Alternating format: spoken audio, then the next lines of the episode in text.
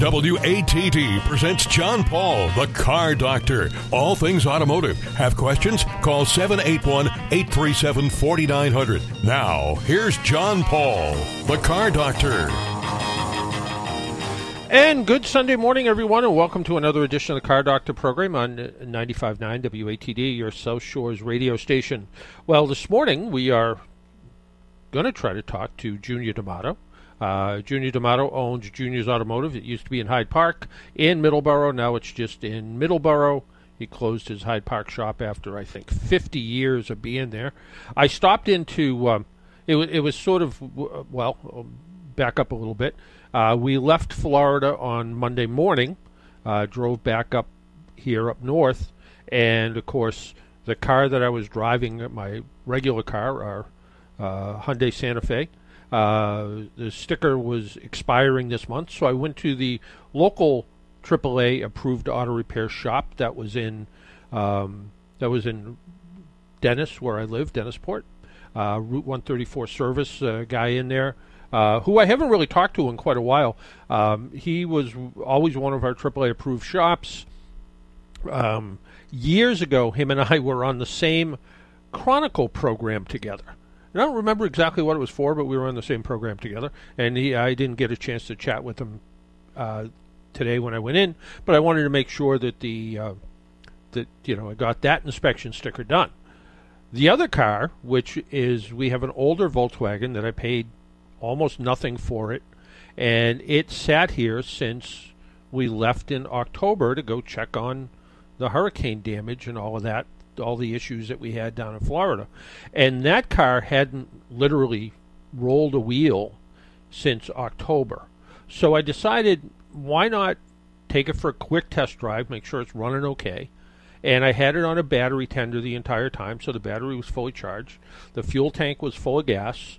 Uh, I always put gas stabilizer in and fill the fuel tank. Fresh oil change. Uh, lubricated the things that looked like they were probably going to stick. And then once I got all that stuff done. Uh, put the car away, put a car cover over it. And uh, this year I left the car cover on for too long. The car did get a little bit moldy inside, a little kind of green moldy stuff built up inside of it, which took really no time to clean, but it was still kind of disgusting when I opened the door. Even though I also had um, those plastic containers that are filled with some kind of salt that sucks the moisture out of the air.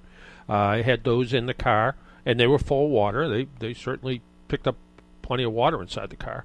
But I cleaned up the car, got it cleaned up, looked pretty good, made sure there was air in the tires, and then uh, said, you know what, it needs a sticker. Why don't I go up and see Junior up at Junior's Automotive? That's a pretty good ride. That's probably a 30 mile ride or so from my house. That will kind of exercise the car a little bit. I'll see how it's running because it, it is our second car when we're here. So, uh, you know, it's good to make sure it's going to run okay. And, uh, you know, bring it up there and get an inspection sticker. So I went up there and he checked all the lights and wipers and horn and gas cap and jacked it up and checked the front end and checked the parking brake and then plugged in his computer to it and made sure that there was no codes like he was supposed to and printed out the sticker so we were good to go. So the car passed okay. And while I was there, I said, What are you doing on Sunday morning? You want to join me on the radio? We can talk about what's going on in your shop. What do you see? And what have you been driving the last couple months for some of the test cars that he still drives? So we're waiting to see if we can get a hold of him. Uh, I did. I don't think I don't think we've gotten a hold of him yet. So, uh, but he did tell me he was on the road this morning, so maybe he's in an area where it's a little bit hard to get his cell phone to work. Um, so the ride home, the ride home was about 1,600 miles. We didn't do it in. We did it. We did it. We tried to take it as easy as we could, I guess. So on Monday morning, we left pretty early. It was probably 6:30 or so. So you know, got up got up at five, got ready, closed up the house, shut off the water, on you know, you know, unplugged stuff that needed to be unplugged. Got in the car. Uh, before we headed up, I changed the oil in the car. Uh, put new tires on the car, even though it really didn't need it, but I had the tires anyway, so I, put, had those put on. Uh, put the new tires on the car. Um, this time I'm trying uh, trying Nokian tires. Um, wanted to see how they were, and nice quiet riding tire. Um, although I do question how one of them was balanced. I saw some kind of odd weight placement on one of the tires, but but anyway, it was a good smooth ride coming up. Uh, but we drove the first day from where we are in Florida, which is the biggest town near us, is Venice, Florida. Gives you an idea. We're north of Fort Myers, but drove to about the North Carolina South Carolina border. Technically, we we stayed overnight in South Carolina in South Carolina, but we are ten minutes away from the North Carolina border. So we had a pretty long ride the first day. Uh, my wife doesn't really like long road trips. So, but we drove for you know 6:30 till it was probably 4:30 in the afternoon. Had to stop for gas a couple of times because one of the issues with the Hyundai is it doesn't have the biggest fuel tank in the world. So on a good day, if I fill the fuel tank, it'll say it has maybe a 340 mile, 350 mile range. If it if my if I stay at the you know 65 miles an hour, and a lot of the speed limits vary anywhere from 55 miles to 70 miles an hour. But if I try to stay right at 65, um, I can get just about 30 miles per gallon.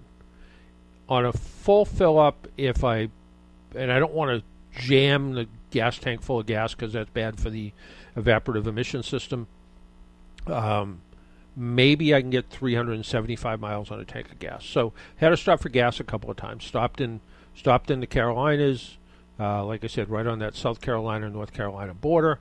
The next day we decided to, rather than go up 95, we took a kind of an odd route uh, up through Virginia, through Pennsylvania, and um, this smoky haze that you hear about.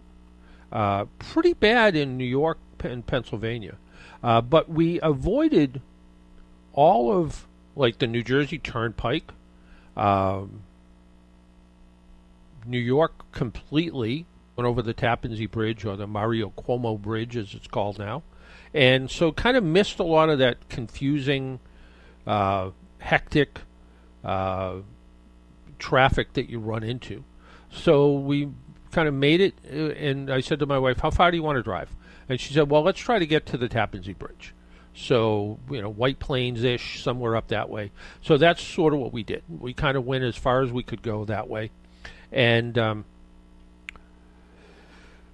we drove and we ended up in Fairfield, Connecticut, stayed at a, uh, uh, I don't know, Ramada Inn, I guess, in Fairfield. Um, and um, we were, we were, and we probably got there. It was probably the worst traffic we encountered was right on that New York Connecticut border, right into right into Fairfield, where we had a lot of traffic tie-ups, all just volume, nothing more than that, no crashes to speak of, uh, but it was all it was all traffic volume that was slowing us down.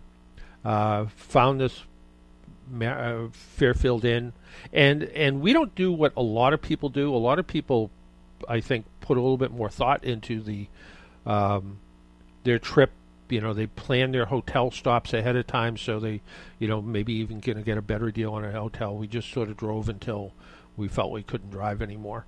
And um, so we stopped at this fairfield inn. It was fine. Uh, although it was a little bit odd i haven't experienced this in a long time. They actually um, put a $50 hold on my credit card to cover incidentals even though there was no incidentals that you could cover. I mean it wasn't like there was a mini bar or anything stocked in the refrigerator. So I don't know if that meant if you stole the towels. I don't. I don't know what the fifty dollars, but it came off within a couple days, so that was fine. Um, and we, uh, the first night we went out, we stopped for dinner, and really about the only place available was a, a Mexican restaurant, which was fine. Uh, uh we uh, we had a, we had a great meal, and uh, on the second night uh, we asked uh, the guy at the hotel what's near here, and he said, "Oh, there's a really good Mexican restaurant."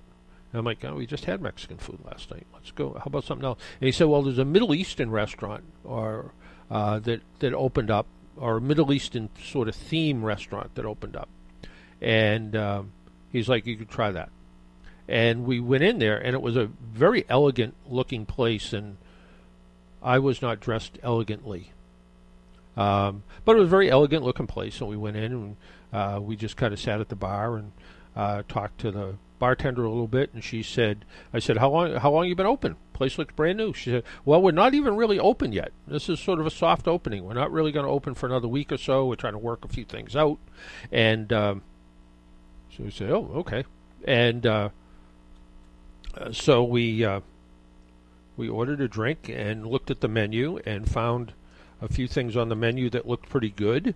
And uh, then at that point, uh, the I guess the owner came over, or one of the owners, or one of the managers came over and asked us how everything was, and and I actually had a little criticism of a couple things, um, and nothing bad. I said, you know, you know, we ordered hummus satini with, and I said it's odd that it didn't come with more um, pita bread and uh, and red onion because that's what I'm sort of used to. And he said, you know what, you're right. He said my mother-in-law or mother's mother-in-law I think is Syrian and she always serves red onion with with hummus. You're right. We should be serving red onion with it.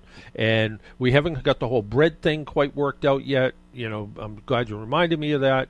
And uh, it was something some other little minor thing so and it was fine it was it was it was all good so we got you know so we and then we made our way here and uh, it was a pretty uneventful ride here. But because the house had been closed up since October, um, you know, we had to come in and you know turn everything on and go shopping because um, uh, we kind of really emptied the house out and emptied the refrigerator and all that sort of stuff because this. Uh, the refrigerator we have here is relatively new. We got it last year, and normally our old refrigerator we just kind of leave it on uh, because old refrigerators ran forever.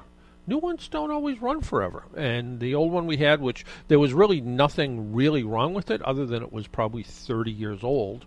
Um, but we decided it was time to replace it. So this year we unplugged this one and and so we were you know had to go buy condiments and all that sort of stuff. And some of the stuff we took actually from Florida up here. So it was sort of a it was sort of an interesting ride up. I talk to people occasionally that say, they do the they do this ride in 20 hours straight through. I don't know how you do that. Um, either you have a lot more comfortable seats, or you get out and walk around a lot more in between. Um, just that's that is not for me. And and realistically, you get that tired, you're not going to be a safe driver either. So, um, one of my neighbors in Florida uh, they live up in Michigan, and he said to me, "How hard is it just to sit and hold on to the wheel? It's not like it's that much work, but yeah, it's a long time sitting in a car for that long period of time. Uh, a lot of people I know try to do it in two days. They drive for 12 hours, stay overnight somewhere, drive another 12 hours, and do it. Um, I don't know, splitting it up in three days. And someday, if we continue doing this nonsense. Maybe we'll actually do some sightseeing on the way. You know, every time I drive by the Don Garlits uh, drag racing museum. I keep saying we ought to stop in there and see what it's like. You know, should we go to Tennessee and see the Corvette Museum? You know, there's a lot of stuff to see on the way, um, and not just car stuff. A lot of, a lot of just a lot of stuff to see um, all up and down on the East Coast that probably is worth stopping to see. But we usually, well, we want to get down is want to get down and get there, and we want to get back, and you know, get everything squared away up here. So it always seems like a little bit of a hassle. We have uh, Tom Tom from Kingston on the line. Well, let's talk to Tom from Kingston then. We since since we can't get a hold of Junior, let's talk to Tom from Kingston. Oh, some second fiddle. uh, you're you're always you're always first fiddle, Tom. Thank you, sir. Thank you so much. So you didn't talk about the exciting things coming up. Did you see any speed traps? Uh, how was the uh, police details coming up? It actually was pretty, you know, other than you'd see an occasional state police car in Virginia where you knew Virginia's a Virginia's a tough place. Yes, it um, It's uh, you know anything you know they you know you if you're more than I think ten miles over the speed limit, it ends up being a, a, a I don't know move, more than a moving violation, and you end up having to you know hire someone to go to court for you. It's a whole bunch of whole bunch of craziness. But no, I actually didn't you know didn't see that much of that. Um, again, mostly in Virginia. Saw some sheriff's county cars in in the Carolinas, but not not that much. Uh, Connecticut, I saw a fair amount of unmarked police cars because you can always tell an unmarked police car because you know if you notice the strobe lights buried in the dash or some lights in the rear window Yeah, and also yeah. and also um, if it's something like a Tahoe or an Explorer um, those vehicles in civilian trim don't have uh, rear door locks but in the police trim they do so if you Oh. ever see, yeah, so if you ever see like a Tahoe or an Explorer with the rear door, with the you know uh, a lock for the rear hatch, you know those are typically police cars. So you know I did see some of those, but you know I was trying to both maximize my fuel economy and not get a ticket, you know, because you know I work for AAA, can't really can't really get tickets, you know. Isn't so an excuse you can give to the trooper? Say, sir, I work for AAA. well, well, I will. I will tell a story that Yeah. once upon a time, um, and I guess the you know, you know, I can't get, I can't get in trouble for it now because it was I don't, ten years ago. Okay. I was I was driving to the New York Auto Show, and I was in an Audi. I think it was an R. It was a it was a hot Audi, whatever it was. It was a pretty Okay. fancy, pretty fancy Audi, and it was literally three thirty in the morning, and I was I just got off the Mass Pike and I was heading down, I guess eighty four. oh, Uh, yeah. yeah. And I was doing 85 or 90. Ooh. But but I was the I was literally the only one on the road. There was nobody around. And I kind of look way up ahead and I see the reflection of the Mass State Police cruiser. And I- and I kind of said to myself, I wonder how fast you have to go to get him out of the and all of a sudden I saw his lights come on.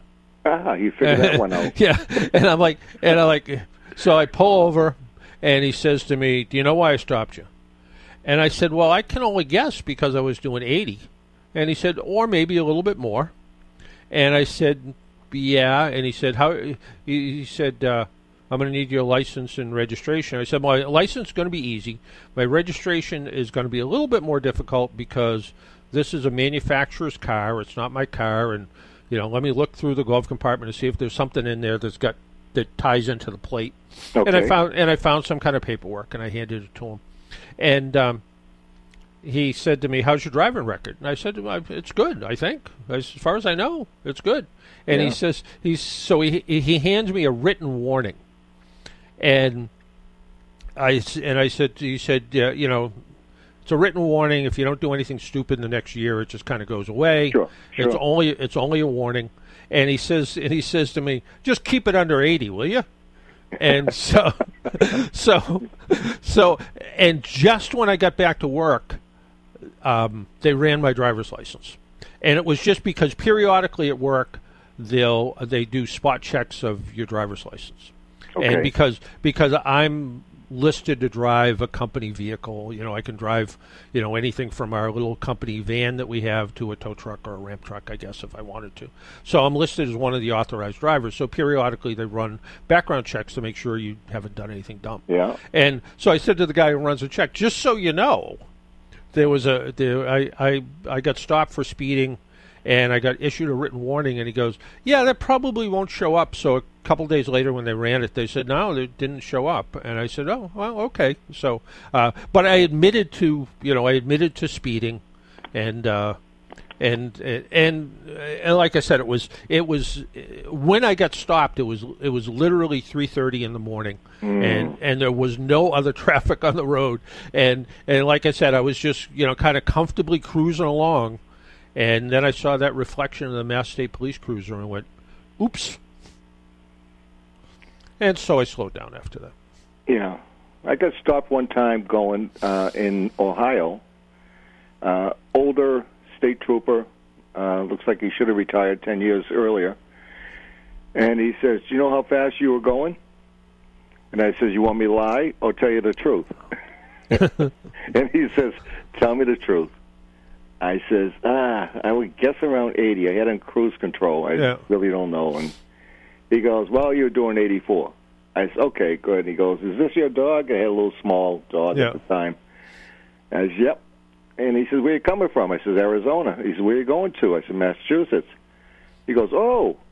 I said, no, all at once. I says, I'm stopping, you know, resting and Yeah. stopping in Massachusetts before I get all the way home. And he goes, "Oh," he says, "What happens when you get tired?" I said, "Let the dog drive."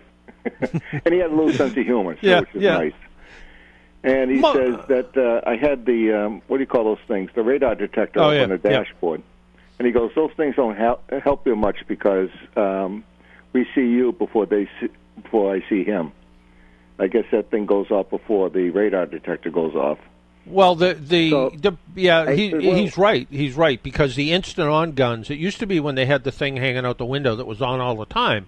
It Yeah. would the radar detectors would go off, but when they pull the trigger, you know, unless they pull the trigger on the car in front of you, then it's going to set off your radar detector. But if you're the only one on the road, yeah, they're gonna they're gonna hit the trigger. It's going to read your speed, and then your radar detector is going to go off. So he's right. It's a little it's a little late by then.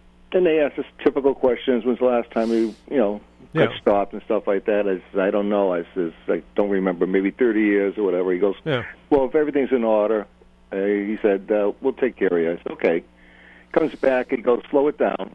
He says, try to keep it around 75. I think the speed limit was like 70 at the time. Yeah. And I said, you got it. And I just put on cruise control and helped me just get out of Ohio. And then I was able to go on from there. Yeah. It was nice. No. So you, you didn't go through New Jersey? No, I I mean I went through New Jersey for about four minutes. It seemed like it was a it was a really short trip through Jersey. Um, yeah, it was a it was a weird. I, I have to actually look at. I, I we looked at we when we came down to Florida, we had AAA do a TripTik, and it had us going over the Tappan Zee Bridge and through, you know, through part of Jersey and all of that. Right, Coming yeah. coming back. Um, we just decided to we looked at this other route and kind of looked on some stuff online and said you know and so i took my map out my highlighter and said let's try going this way and it looked like it was going to be about the same amount of time if anything it was a boring ride it was uh, there wasn't a whole lot to look at you know you'd get to you know Right. uh, uh, you know busy you know, kind of intersection on the highway where there'd be a truck stop, but I didn't drive by um, a Buc-ee's gas station. You know, the big giant gas stations they Oh, have. yeah. I Yeah. didn't drive. I didn't drive by south of the border, which everybody you know talks about. You know, Pedro and south of the border. You know, they have those signs Looney for a hundred. Fireworks, and yeah, all that yeah, stuff, all yeah. that stuff. Yeah, I didn't. I didn't see any of that stuff coming back. So Wow. it was a. It was a really kind of weird route coming back, and it wasn't. It, like I said, it wasn't a particularly tiring route, which made the you know ten or eleven hours behind the wheel pretty pretty doable, I guess. So It's too bad you didn't go through New Jersey because you had the luxury of not having to pump your gas. well, yeah, yeah. Actually, actually, I got to tell you, I thought I was in New Jersey. And I and I stopped, and I must have still been in Pennsylvania because I pulled into a gas station, and uh, I'm like, oh, you know, they they pump they pump your gas for you in New Jersey, and I'm like, oh, we must still be in Pennsylvania, and uh, we were. Uh, it was a, we must have been right on the border, and again, we're in New Jersey for a really short, short period of time. We never were on the Jersey Turnpike. I don't even I don't know where we were, but uh, we uh, it, it, the way we kind of set it up was we we drew out this map, and then I used my Garmin navigation and kind of Right. put in destination points like okay i want to get to the tappan zee bridge so i want to you know but i didn't put that in till i was somewhere where it wasn't going to want me to you know go you know it's kind of funny how gps works sometimes because i put in my home address and it wanted me to go um, across Route 4 in Florida over to Orlando and then up to 95 that way. And I'm like, I'm not going across the state over to Orlando and up that way. That's that's a That's horrible strange. that's a that's a horrible ride. So um, so we, we you know we I don't know. I'm gonna have I'm gonna you know now you know once the uh, the rest of the shell shock part wears off, I'm gonna. Uh, I'm gonna sit down Check with the map settings. and fig- figure out figure, figure out yeah and figure out where I was. Because if you check your settings, you might find out it says the fastest way or the shortest way. Yep. You know, Yep. you got to check those things. I had a friend of mine that had one in his Toyota uh, vehicle, brand new, and he wanted to go on the Mass Pike somewhere near the Springfield area, and he couldn't get on the Mass Pike. It kept telling him do this, do that. He didn't realize it that his setting was saying to avoid toll uh, toll roads. So that's why his Oh, yeah, GPS yeah. is telling him not Yep. to get on that road. He couldn't figure Right. out why. Yeah, I I used to I had an old TomTom GPS that um, probably doesn't even work anymore. I don't know if I still have it, and it was um, and you could actually have it avoid highways altogether, which was kind of which was kind of good if you were driving through like a little state like Rhode Island. And and 95 and 195 are all jammed up. You could just hit the avoid highways and it would take you through all these little back streets and stuff, which was kind of which was kind of handy. But um, the Garmin one, I don't believe has that. But there is a lot of little setting, and I noticed in the in the Garmin one that I'm using now, it actually had alternate routes too. So it would be like, okay, here's the normal route we'll usually send you on, and here's the other route we'll send you on, which was which was kind of nice too. So You know, when you go from the Mass Pike to 84, I thought there was a diner there, uh, the Blue Diner, I think it was called, maybe, uh, something like that. yeah, That is one of the best places to eat. It seems like you have about four or five Greek guys running the restaurant there. yeah. Delicious food, delicious piece of pie, homemade this, homemade that. Really good. We look forward to that. Yeah, I mean that's and that's again that's part of the thing we haven't really done yet is to sort of relax and try to enjoy the ride and stop at like oh this is a great little roadside you know restaurant or something like that hmm. and we haven't we haven't done that yet because on our way down we were kind of anxious because we wanted you know we wanted to see how bad the hurricane damage was and Right. on the and on the way home we just decided it was time to come home so yeah but one of these days, one of these days, we'll stop at, you know, all the cool little restaurants and, you know, diners and and you know, years and years ago on the program, I had a guy who wrote um, a book about about diners, about regular old fashioned diners, Yeah. and he he did a whole little cross country trip of you know stopping in good little restaurants and. Uh, and and the one thing he said, one thing he said to me was, "Never get the blue plate special." I'm like, "Why's that?" He goes, "I had the blue plate special, which was meatloaf on two different occasions, and I was and I and I and I was sick both times afterwards. So don't get the blue don't get the blue plate special." Ooh. And I get yeah. So I always I always thought about that. So never get the blue plate special. Here's one of the benefits of going to Junior's over in Middleborough. Across the street is what? Uh, Dave's Diner. Ding, ding, ding, ding. Yeah. That's yep. right. Yeah, and uh, where you, there. yeah, where you can where you can get, yeah, I've I've been there a couple times, and uh, and Jack, the guy who runs that, does a real nice job, and Mm-hmm. and the and the waitresses are all hot tickets too, so they're they're all, Yeah. they they all get a little bit of a sense of humor, so yeah, Right, right. Nice place to go. Yep. I think Junior must have spent a little more time over there on his second cup of coffee or something. He hasn't called in yet. Well, well, yeah, I, yeah, I'm not sure. I'm not sure where he was because um, it was, uh, uh, you know, he said he said he was he was actually going to he had to go. Um, he has a storage facility um, that he uh, rents out for people who store boats and cars over the wintertime. Sure. And he said he said he had to go down. and He had to get uh, a car out of storage and a boat out of storage. So maybe he got tied up doing that. So. Mm. He's getting we'll too old to do that stuff. Well, you know, and it's his birthday. It's I think it's his birthday either yesterday or today. Okay. So, um, so, and I think he said to me he's seventy-two. Oh, wow. And I got to tell you, I was when I was in his shop, and and when I go there, one of the reasons I go there is I go hang around, I watch and see what's going on. Sure. And he was he was mounting up some eighteen-inch truck tires on a, a Chevy pickup truck, and you know he's he's you know hauling around these eighteen-inch big luggy you know twelve-inch wide tires, and pretty good shape for a guy his age. Oh, absolutely. It's a little Yeah. fireball. Oh yeah, absolutely. Do you know if he still has his boat that he takes on the the lake? He's he's he's got he's he doesn't have the he doesn't have the great big boat that was a 180 mile an hour boat. He sold Right. that he sold that to a guy out in wherever they race hot boats, like out in Arizona or something like that. Okay, yeah. And uh, but he still has his. He's got a smaller boat. He's got a pontoon boat that um, is is what she says is Kyla's boat with a uh, it's a tritoon actually, so it's got three tubes on it, and I think it's got a I think it's got a 350 horsepower outboard on it. So it's a so it's a 60 mile an hour pontoon boat. Wow.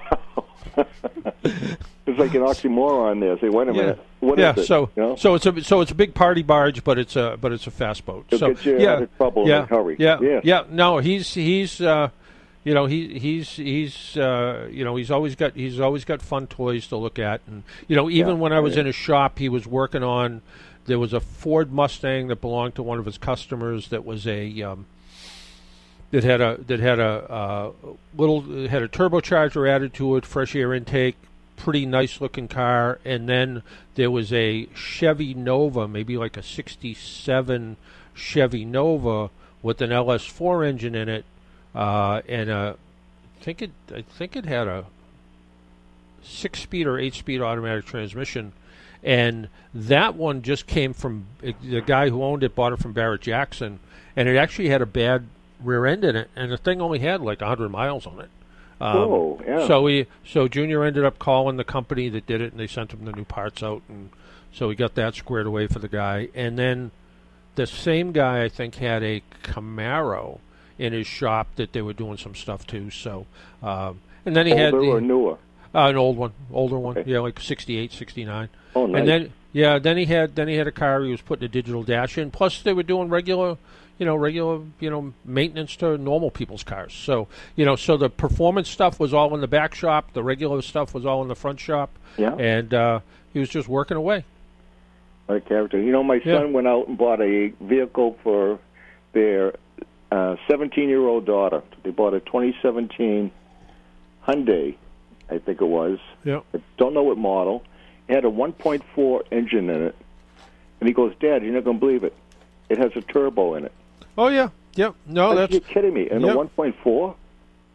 He says usually it comes with a 2 point something engine, but this one has a 1.4, and the body style changed. Hmm. But it's like a turbo in a 1.4. It just kind of blew my mind a little bit. yeah. No, you, know, they're- you step on the pedal and it goes. Yeah, no, they're they're. It's amazing how many of these little cars have, you know, turbocharged engines that do really well. Hey, Tom, we got to get going. We got to pay All some right. bills. Take All right, always nice talking to you. Take care now. Bye bye. Yep, bye bye. Hey, we got to we got to take a break, pay some bills. My name's John Paul. This is the Car Doctor program. If you want to join us, our phone number is 781-837-4900. 781-837-4900. Phone lines are open if you want to chit-chat with us about anything about your car.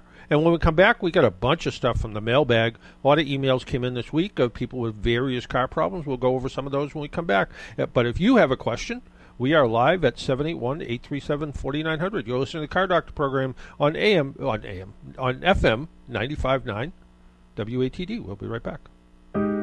AAA is with you at every moment in your life. They have 24 hour 7 roadside assistance, which covers you in any car you're driving or riding in, even a rental or your friend's wheels. They have great member rates on home and auto insurance, savings on travel, hotels, and rental cars, and discounts on hundreds of your favorite brands. You're covered on and off the road. Learn more at aaa.com slash join. Most painters you hire only do paint. Covering over rot and disrepair can lead to even greater costs down the road. Hi, I'm Sheldon Stewart of Stewart Painting, and we never cover up the rot. From Cape Cod to Quincy, we are a one stop shop that brings carpentry to over 35 years of paint expertise. From your initial call to your final cleanup, our team assures a job done right. That means identifying, repairing, and replacing any damaged surfaces. Our carpenters replace trim, siding, and decking every day, providing a quality service that our valued customers deserve. So let our team of professional carpenters and painters bring you a peace of mind, knowing your project wasn't just covered up, but it was done right. To schedule your free estimate, call either of our Hyannis or Hingham offices, or to get a virtual quote, go to stewartpaint.com. And remember, Stewart Painting. Expect the best. Make an appointment Sunday morning at 11 for John Paul, the Car Doctor, on 95.9 WATD. Now, back to the Car Doctor. And welcome back to the Car Doctor program. Next week, you know, hopefully everybody calls in the way they're supposed to. But next week, uh, we're going to talk with an author. His name is uh, Wes Davis, and he wrote a book. Uh, it's On the Road with Henry Ford, Thomas Edison, and John Burroughs. A um, it's it says a rare account of the brilliant minds as they set off in search of America. Um, some of the little comments about it. Davis conveys the excitement and dangers of the early of early automobile travel and crafts a memorable uh, memorable set pieces. A historical road trip uh, road trip is well worth taking. Also, I think. And it hasn't been confirmed yet. We're going to be talking to Ford automotive historian Ted Ryan. It is also Ford's 120th anniversary. So, 120 years for Ford, uh, this account of uh, Henry Ford and Thomas Edison traveling the country. That sounds kind of interesting.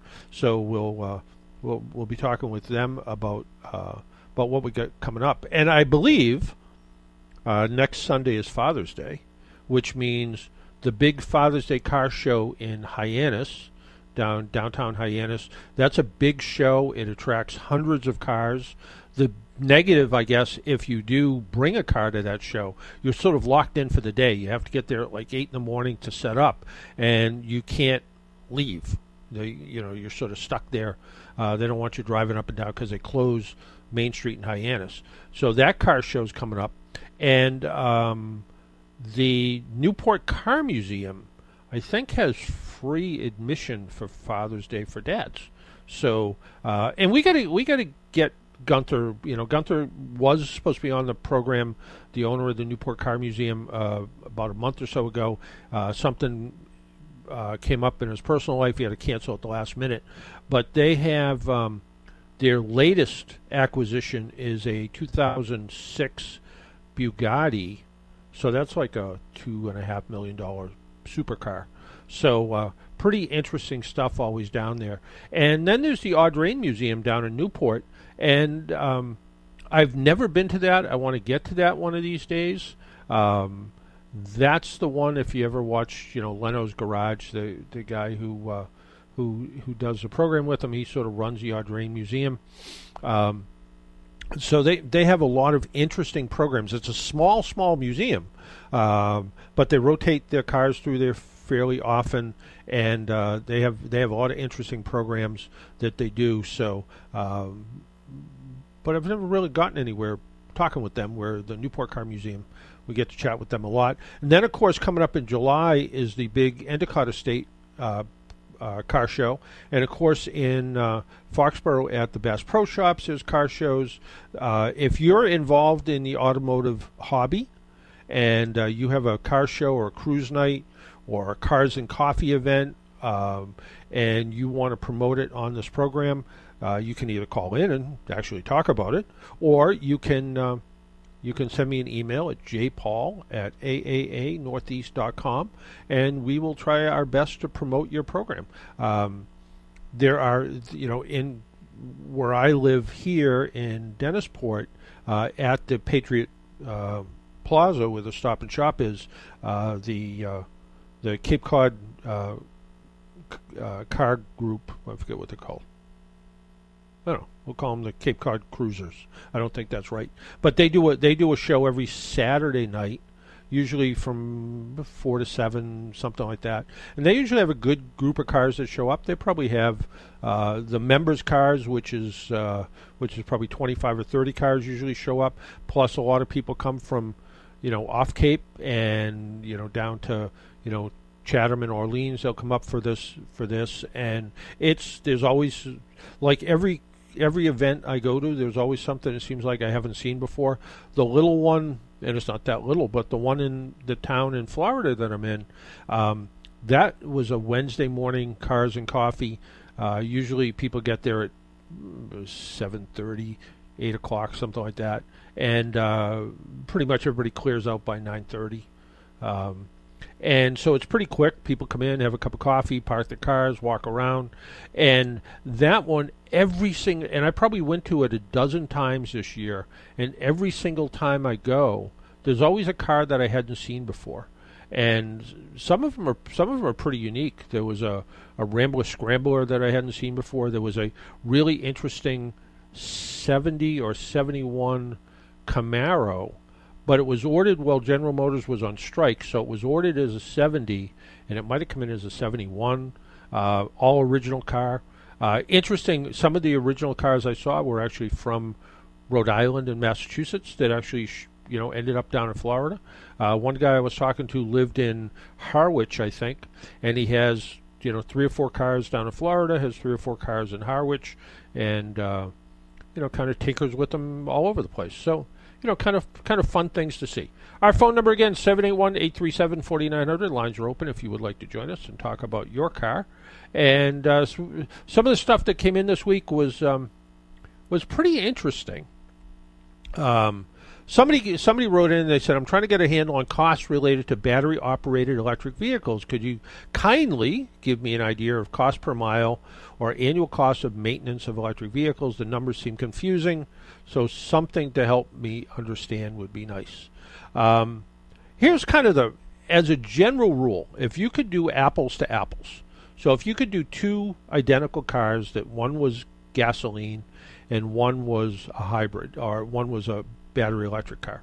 So, like a Kia Niro, for instance, you can get a Kia Niro in a hybrid, a plug-in hybrid, gas car, whatever. Uh, so, battery car, and um, for the first five years of ownership, they're pretty much the same because you're going to pay more for the battery car. Now, the maintenance costs are going to be way less because you're not going to do oil changes. You're not going to do brakes probably because brakes in electric cars last a really long time. In the Kia vehicles, I believe you have to change the battery coolant every three years or so. So there's a little bit of that to deal with. But then once you have the car for more than five years or so, then you start to see um, costs start to go down a little bit, so they can be a little bit cheaper. But then it also depends on where you're going to charge up. Some public charging stations are free. Uh, when I was driving an electric car in Florida, there was a charging station uh, near where this farmer's market was that we would go to. So I'd go to the charging station, plug in, and it was free to use. It was also painfully slow, but it was free to use, so you could charge up while you were there. Um, so it was it was okay to use that. Uh, some have some have fees, and some of the fees are fairly expensive. Uh, so it depends on where you go. Uh, most people you know, charge at home. And in Massachusetts here, we have pretty high electric rates compared to other parts of the country where they're lower.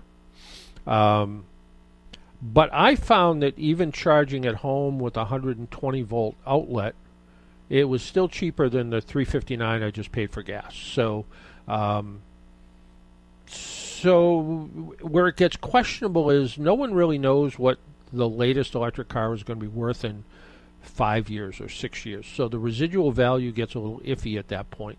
So um, it's a little hard to really put a real number on it. Yeah, maintenance is going to be cheaper. Uh, energy costs, depending on where you charge, can vary quite a bit. Uh, recently, Ford and now General Motors just announced that they're going to be using the Tesla style charger. Um, so they'll be able to GM and Ford will be able to charge at Tesla stations. Tesla stations can get pretty expensive to charge at. So, again, depending on how it's going to work. And then there's a little bit of confusion on the plugs. There is something called a CHAdeMO plug, which is a kind of weird looking big plug for level 3 charging. Then there's also a CCS plug, which is uh, which is for 240 volts. It's one plug for 440 volts. It is a double size plug, but it's sort of in the same power door, I guess. So you open it up and you flip down the bottom half, and it can take the bigger outlet. And then there's the uh, Tesla style plug, which is completely different than anybody else. Now, I would assume that there'll be some sort of adapter that can adapt the Tesla style plug to the CCS style, or the other way around. I've heard online that there are, or read online that there are adapters that go from CCS style high speed CCS style to Tesla style plugs. I've seen the ones for the 240 volt ones, the um, level two charging, and it's just a simple plug that plugs into the cable and then plugs into the Tesla and can charge it up, and they then they work pretty well. So is there you know is there a real number? It's hard to it's hard to figure out. Uh, but if you go to um, ev.northeast.aaa.com, we have a whole web page uh, dedicated to electric vehicle um, information, commentary, new information, that sort of stuff. So you can find it at uh, uh, ev.northeast.aaa.com. You can find it there. Um, We have uh, Wayne calling in from Duxbury. well, let's talk to Wayne from Duxbury. Wayne, good morning. Good morning. Good morning. Um, the question I have, I have a 2014 Ford uh, F-150 XLT Yeah. uh, with with uh, 69,000 on it. And uh, two years ago, I was going to trade it in on a new uh, plat. What is it? The platinum, and my kids, my boys, talked me out of it. Thank God, I'd still be paying for it. And uh, uh, the question I have: what what is the uh, the lifespan of these uh, EcoBoost engines? I think it's a great engine. It really moves, and uh, uh, it it know, has it has been remarkably good because realistic, realistically they don't work very hard unless you make them work hard. So you know you think about this little engine that can make 400 horsepower, and and it makes you know 400 foot pounds of torque. So it's a it's a really gutsy little engine. But how often do you really call for that? Not that often. Uh, so no, no. I so- go on the beach occasionally, and you know that's about Yeah. all the four wheel drive I get. Yeah. Uh, Yeah, and even So- at that, even at that, you're not, you don't have your foot to the floor. So, so, and that's what, and that's what increases the life of these engines because they're not, they're. If you were somebody who towed a heavy boat all the time or construction equipment all the time, yeah, you probably would, you know, you, you know, maybe maybe you get a couple hundred hundred thousand miles out of the engine, but because the engine's not working very hard, it's it's basically loafing most of the time. It's you know you probably you probably only need you know out on the highway it's sixty miles an hour. You probably only need 15 horsepower to go 60 miles an hour. So Yeah. so so you know the engine's just sort of just kind of hanging out there, not doing a whole lot. So you know the the you know the lifespan of the engine is only limited to you know making sure you do the regular maintenance to it. And the one thing I have seen with these EcoBoost engines is on some of them. I've seen the turbocharger seals start to leak, and then they'll start to use some oil. But that's been a very limited number of vehicles. Most of them have been really good. using any oil. Yep. No, Um, most of them have been really good. so you you you think it's good for a while yet? And uh, Oh, there's no need to. Uh, Oh, I, I think yeah, I, I, the only you reason know, I could think put miles a year on it. Yeah. So. the only reason I could think to trade it in would be because you'll get you'll get a good price for it right now because it is it is you know that's the way the market is. On the other hand, on right right right in great shape. Yeah, and, and but the but the downside is you're going to pay a lot of money for the replacement. I know. So so I think at this point I'd hang on to it. Why not? Yeah. So you think that engine is good for another thirty or forty thousand? And Well, I, I think it's good for another 130 or 140. okay, all right. Well, I guess that answers my question. Uh, Yeah. I, I'm going to keep it. I, I think Yeah. that's the thing to do. yeah, yeah. Great. I, All right. Appreciate. The, Well, thanks uh, for calling in. the input. You bet. All right, take care. Bye bye. Before we take another break, I, I want to talk about this. Is this was uh, somebody wrote to me and they said a car maintenance post on Facebook said if your car is running rough, try soaking the ox- oxygen sensor in bathroom cleaner to clean up the deposits. Have you ever heard of this? Now, Jesse, you're not you're not a you're not a big car guy, but what do you think about soaking an oxygen sensor in bathroom cleaner? Yeah, I mean, I'll give anything a try, so I'm in. You're in. Well, that's not the answer I had. The answer I had uh, was if I believed everything I read on social media, I'd be rich and good looking. Nope, I'm not.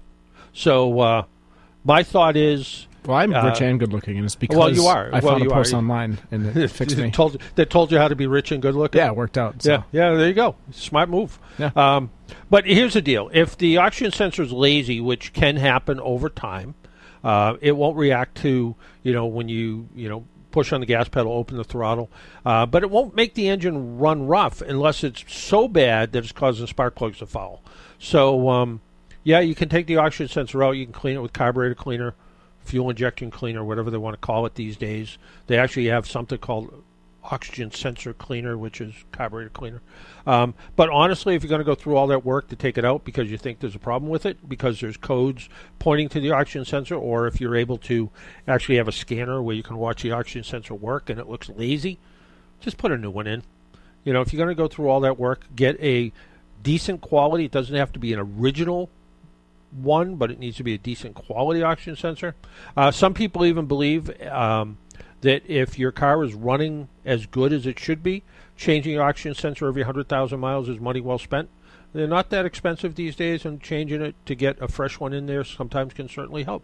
Why don't we take another break? My name's John Paul. This is the Car Doctor program. You're listening on 95.9 FM. See, I said FM this time. Uh, WATD, your South Shores radio station. Give us a call at 781 837 4900. We'll be right back. Talk radio with a South Shore point of view. Hi, I'm Kevin Chachi. Join me tomorrow for Monday Night Talk, where the South Shore comes to talk. Tomorrow night after the 6 o'clock news here on 95.9 WATD. AAA is with you at every moment in your life. They have 24 hour 7 roadside assistance, which covers you in any car you're driving or riding in, even a rental or your friend's wheels. They have great member rates on home and auto insurance, savings on travel, hotels, and rental cars, and discounts on hundreds of your favorite brands. You're covered on and off the road. Learn more at aaa.com slash join. The why is better with friends. That's why when you join the South Shore YMCA this month and refer a friend, you'll both find a safe, encouraging place to be healthy, active, and stronger together. When you find your why and share it with those you love, you'll discover a community that cares back, where everyone in the family can find their way to connect, to play, to unwind, and to thrive. The Y offers hundreds of group fitness classes, basketball and tennis courts, pickleball, swimming pools, indoor cycling, yoga and meditation, Zumba, aqua fitness, family activities, inclusive and adaptive programming, and so much more. And the Y offers free on site babysitting so mom and dad can enjoy a workout. Find the place where you, your family, and friends truly belong. Join the South Shore Y today and pay zero joiner's fee. And when you refer a friend, you can both save 20% each month. Visit ssymca.org for details. Find your Y at the South Shore YMCA. The better you belongs here. This is Dan Cloutier. And this is Kim Jennings. We're, We're from, from Birch Birch Bear Bear Records. Tune into Twilight Showcase Radio Hosted by Sandy Stride and Keith James. on 95.9 WATD and 95.9WATD.com. Search for Twilight Showcase on Facebook and visit twilightshowcase.org. Twilight Showcase, tomorrow night from 7 to 9 on 95.9 WATD. Make an appointment Sunday morning at 11 for John Paul, the Car Doctor, on 95.9 WATD. Now, back to the Car Doctor. And welcome back to the Car Doctor program. Uh, go over a couple more questions. Real simple question. I have a 2002 Honda Accord. Should the spare tire be set at 60 psi? Seems like a simple question. And um, just like the other four tires on the car, there's a recommended air pressure rating for the spare, uh, which is usually located if you open up the driver's door. There's a little placard there. It tells you how much air to put in the tires. Uh, in my own cars, I tend to ignore the placard a little bit. I keep the tire pressure correct for the tires on the car, but for the spare, I will um, usually air it up to whatever the maximum is on the tire. So you know if it's if the spare if it says 65 psi max on the spare, I'll do that because you don't use your spare tire very often. Hopefully not at all, but you know not very often. And a good tire might lose a pound of air a month. So you could, over time, especially, who knows, you know, is this the original 21 year old spare tire in this car? Maybe. Um, so first off, how good is that tire going to be if you need to drive it any real distance? You know, I would check that tire over for cracks and breaks and problems if it is the original spare. But uh, if it looks to be in good shape, or or it probably is the original spare, um, but if it looks to be in good shape, I'd probably put the max air in only, and it's probably the difference between 60 and 65 pounds, only because if it's losing a little bit of air pressure. Um, you don't want to have a flat spare when you go to need it. And I speak from sort of weird experience. I was doing a video about spare tires, and I used my own car, not the car I have now, but the car I had previously. And the spare tire was mounted upside down under the car, like a lot of SUV tires are. And I checked it periodically, like I, you know, but not as often as regular tires on the car, like once or twice a year. And um, as part of the little talk I did, I said it is important to um, make sure the mechanism that lowers and raises up the spare is well lubricated. Because what can happen over time that can rust up and you go to try to lower the spare tire and you can't. Or if it's a spare tire that just hangs on a bracket, the big bolt that holds the bracket up in place is all rusted. So it's a good idea to do a little bit of maintenance under there, lubricate it up with some penetrating oil, um, so you know it's not doesn't get too rusty, and you can work at it that way. So I did that as part of the video. So I you know show lubricate here, do this, check the spare tire tire pressure. Well, what happened was the valve in stuck, and I didn't notice. And normally what you should do whenever you check tire pressure is before you put the cap back on, you should make sure the valve seats properly. Didn't seat properly. I got a flat tire about a month later. Tire was spare tire was flat. Good for me. So anyway, little little words words to the wise. Hey, I want to thank uh, folks for calling in today. And until next week, make sure you wear your seatbelt, drive safely, be good to your car, and if you see an emergency vehicle by the side of the road, slow down or move over. It saves lives. Talk to you all next week. Bye bye.